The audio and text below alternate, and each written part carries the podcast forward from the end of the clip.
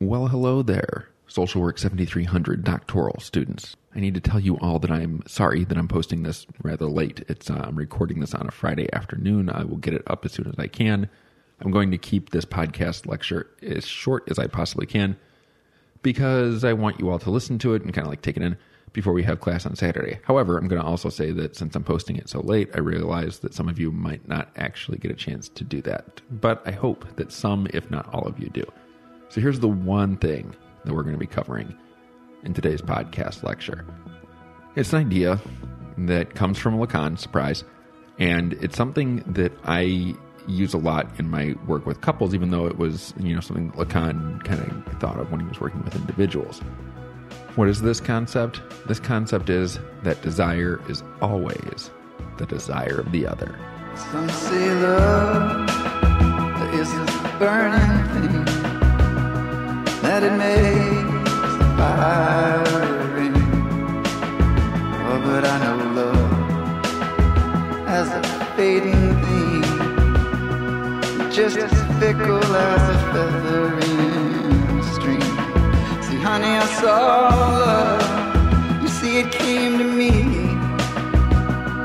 It put its face up to my face so I could see.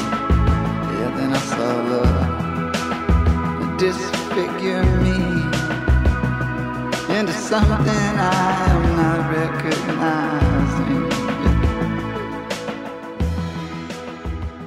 All right, so now that the introduction music has kind of faded out, let's talk about that. Let's talk about what that means. Desire is always the desire of the other. So when I first heard this idea, what I thought is that desire is always the desire of the other, like capital O other, meaning that it was uh, what we want isn't necessarily what we want, it's what we've been taught to want.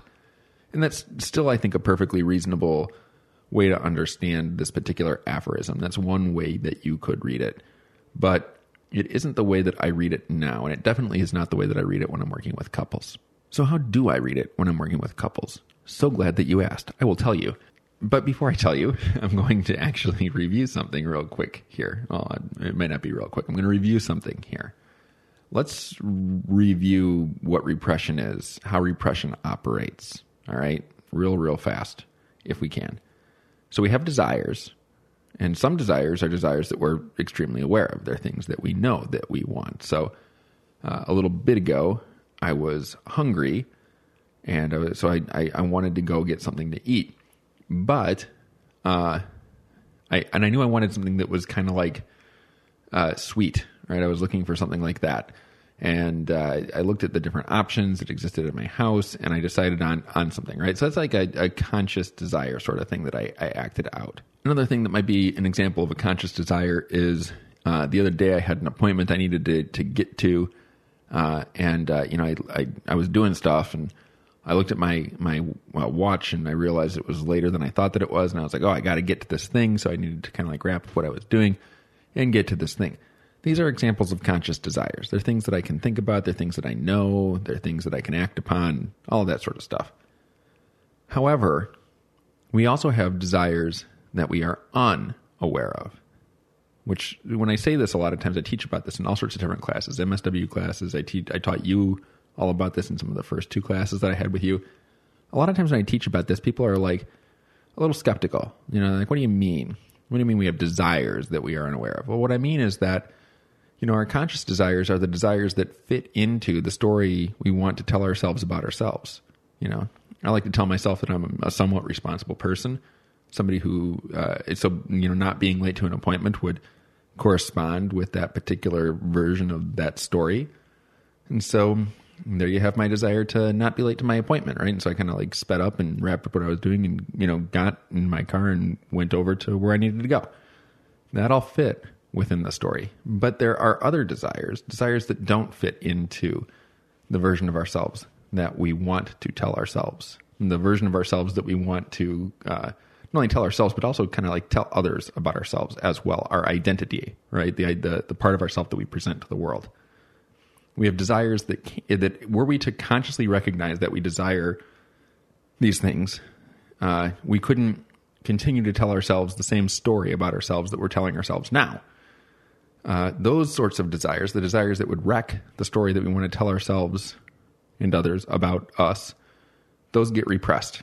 When they get repressed, they reside in the unconscious. The unconscious, I will remind you, probably don't need to remind you, but I will remind you, is something that we don't have access to, right? We don't know what's going on in our unconscious. That's why it's unconscious as opposed to conscious or preconscious, right? It's the unconscious. It's the place where all of these things that we want, but we can't acknowledge that we want because if we acknowledge that we want them, well, then we'd have to change the story that we tell ourselves about ourselves.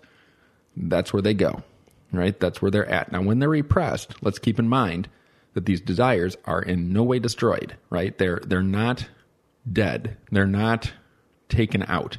They're still a part of us. The unconscious is a part of us that has a mind of its own.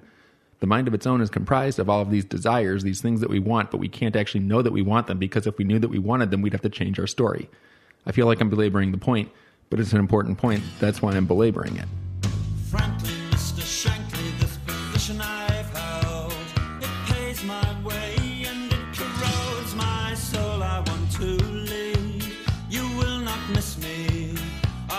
Go down in musical history. Frankly, Mr. Shankly, I'm a sickening wreck. I've got the 21st century breathing down my neck. I must move fast. You understand me? I want to go down in celluloid history. Mr. Shankly. So, just a moment ago, I said that the unconscious is a part of us that has a mind of its own. Another way I could express that is that there's there's the there's our identity. That's the story about ourselves that we tell ourselves and that we try to portray to other people. That's our identity, right? And then there's this other version of ourself. This other version of ourself is the unconscious version. This other version is the part of us that has a mind of its own, and this mind of its own is sometimes not necessarily in alignment with our conscious mind. That's the other side of us, right? So when I say that desire is the desire of the other, what I'm saying is that our desires are the desires that come from our unconscious, from this other part of ourself that has a mind of its own. So how does that that apply to couples therapy? Uh, it applies to couples therapy because a lot of times what'll happen when you're working with a couple is the two people will come in and they'll talk about their relationship and about each other and about their communication and a whole bunch of other things, right? And they'll tell you, you know, this is why I'm here. When they say that, or this they, they say sometimes this is why we are here. And maybe both sides of the couple agree, maybe they disagree. Regardless, each one of those two people has uh, a stated reason for coming to therapy. I find that stated reason is their conscious desire. But the desire, which is going to be important, I believe, to their relationship with one another, is their unconscious desire, the desire of the other, right? That's going to be the desire that I think usually they are probably acting upon in ways that are creating tension and other problems within their relationship. Now, this is important because uh, this is one of those areas where I see kind of like the overlap between individual therapy and couples therapy taking place. In both instances, one of the things that I believe a, a therapist can do is try to create the conditions within which people might start to be a little bit less defensive in relation to their unconscious, be a little bit less defensive in relation to these desires that this other part of them that has a mind of its own has and is kind of like sneaking into their lives in different ways. So with a couple, for example, you might they, they might show up and they might one person and let's just say both, just to keep this simple. You know, they say they're having problems communicating, they're fighting a lot, so on and so forth, right? They came there and they want to they want to have better communication, they want to fight less. Let's just say that both sides of the couple believe this, right? That's what they say when they come in to see you. And then as you uh, talk to them, what you start to recognize is that they keep on having kind of like not the, the same version of the same argument about, about different stuff each time, but it's kind of like the same version of the same argument over and over again. And you kind of probe a little bit more. Eventually, one of the things that you kind of come to realize is that that one perhaps one person in this couple, what they're doing is their their unconscious desire, their the other part of them that has a mind of its own is there because it wants to look as if it's trying to save this relationship. But really, what this other part of them that has a mind of its own actually desires is to get out of the relationship. It wants to get out. but it wants to get out without feeling guilty. It wants to get out without feeling like it's a bad person. It wants to get out and to be able to say to friends and family and other people, I did everything that I could and we couldn't make this thing work, right? That's something which is really going on there. That's if that's now in this example, if that uh, is true, that other part of the person that has a mind of its own, that unconscious part, is going to keep on picking fights about different things. And even if you, the therapist, are able to interrupt that process and stop one specific fight from happening, if you're able to improve their communication in, in some way, in multiple ways even, it won't matter because this desire to get out of the relationship without feeling guilty will continue to push and continue to assert itself and it'll find a new way to do it, right? Ultimately. And this is a really important thing.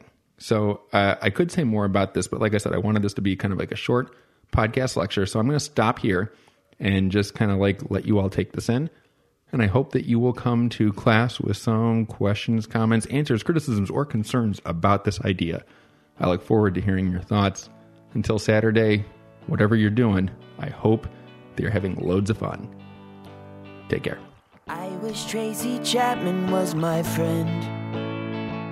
She would know exactly what to say. Beginnings always hide themselves in ends. At some point, I will be okay.